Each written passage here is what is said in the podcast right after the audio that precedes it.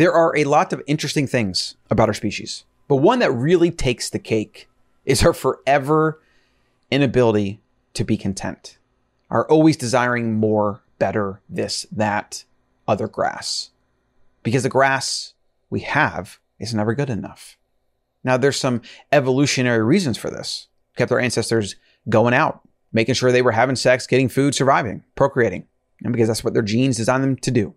But in the modern world, we don't need that same drive. We have so much of our needs. We have all of our needs met for us. And even if you don't have a ton of money, like a little bit of money, and you can meet all of your needs. That's the beautiful thing about a modern industrialized society.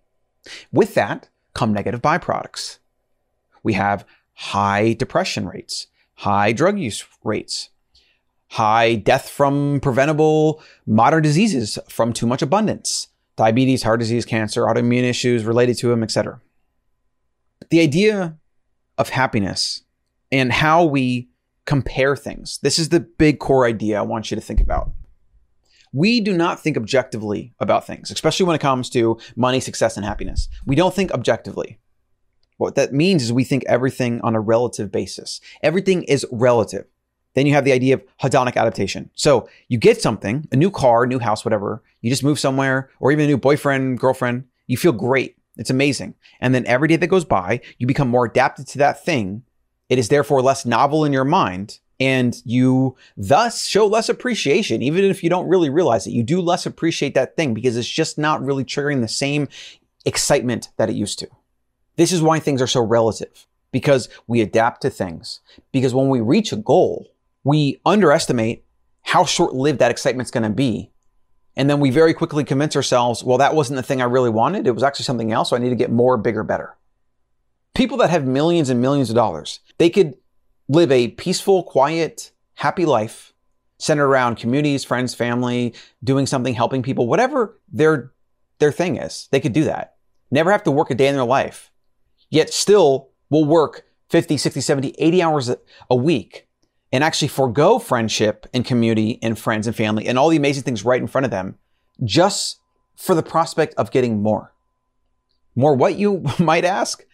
More money, I guess. More power, more fame, more of whatever the hollow pursuit is that when you look at basic economics, it's the marginal utility has gone down. When you have more money, every extra dollar that you get is worth less to you. This is the black hole that sucks humans in. It's why when you're doing a drug, you almost always end up doing more of that drug because over time, you need more of that drug to get you to the same place. And then over time, that goes even lower. And then you try other things and so on. That's why they call it like gateway drugs or whatever.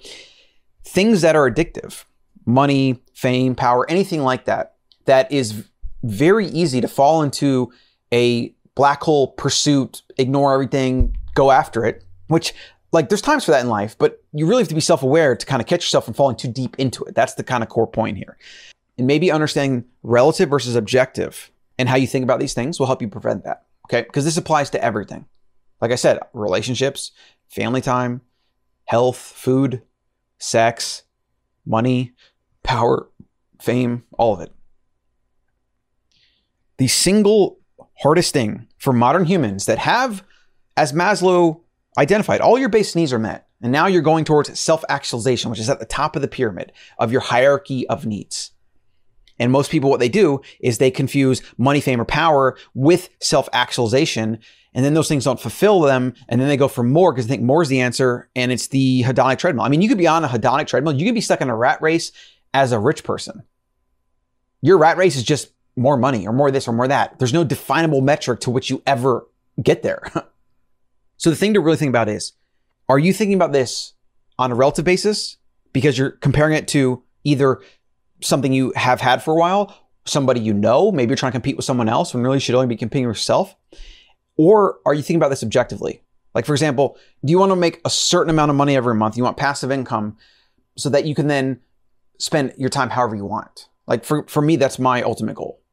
That's my first goal. And then from there, I spend my time on passion projects, helping people, doing things that probably won't be for money and it will be more for impact but having to get out of the financial rat race to get there is something that I'm doing, right? And I've still been able to align most of my work with stuff I enjoy, so that's good.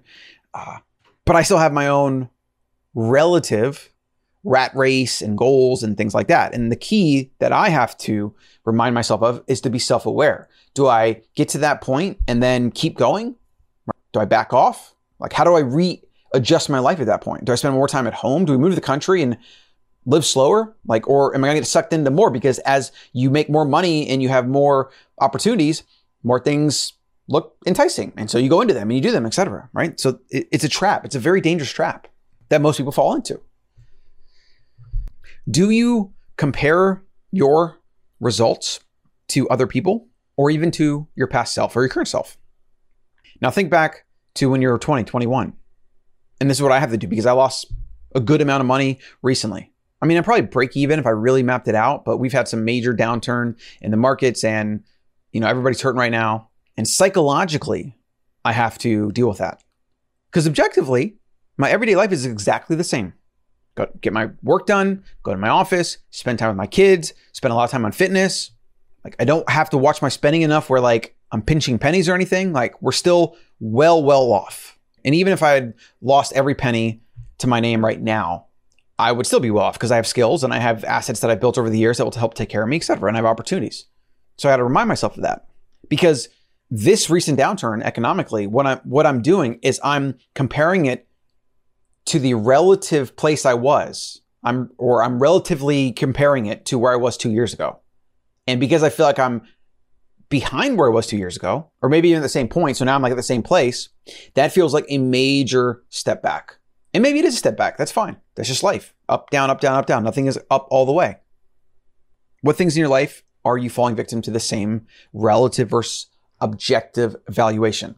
Are you thinking about your life on a relative basis to someone else or where you were or where you think you should be? Even this idea of where you think you should be is just some arbitrary relative thing that is probably based on where you were two years ago, three years ago, four years ago, five years ago, etc. Or is it objective? Do you objectively have the things in your life that you need to be happy?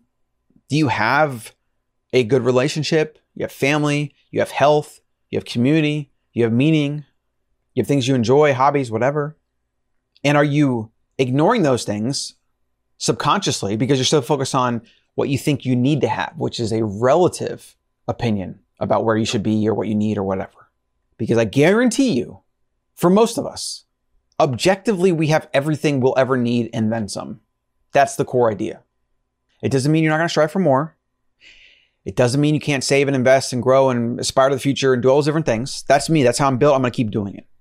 But I'm trying to balance it out and even you could say hold myself back at times to make sure that I'm also in the moment. I'm not too future oriented. I spend time with my kids. Health is still priority, sleep's priority, etc. Objective versus relative. That's the big idea. Try to be objective. There is an objective amount of money that you could have to which you're set for life. If you you know, used it properly and were frugal and you lived a certain lifestyle, etc. There are a lot of people that are already there. Yet, like I said, they still take on stress. They still forego sleep, forego health in the pursuit of more of the thing they already have that is going to bring them less utility. And fundamentally, if analyzed from an objective basis, is not actually improving their life and is probably a net negative. Some people should actually quit the game entirely because every little extra dollar or power or fame or whatever they get is making them worse off because it's a net objective negative basis. I hope that makes sense. I said those words backwards, I think. If you're not already on the Better Human newsletter, gotta get over there. I'm sending out a free one every month, sometimes twice a month, and I have the paid every month where I go a little bit longer for those that appreciate it. It'll help you become better. A little bit of news, a little bit of self-help, some fun facts, quotes, things I'm reading, etc. Make sure you subscribe, podcast app plus YouTube. And I appreciate you watching and or listening, and I will see you in the next one.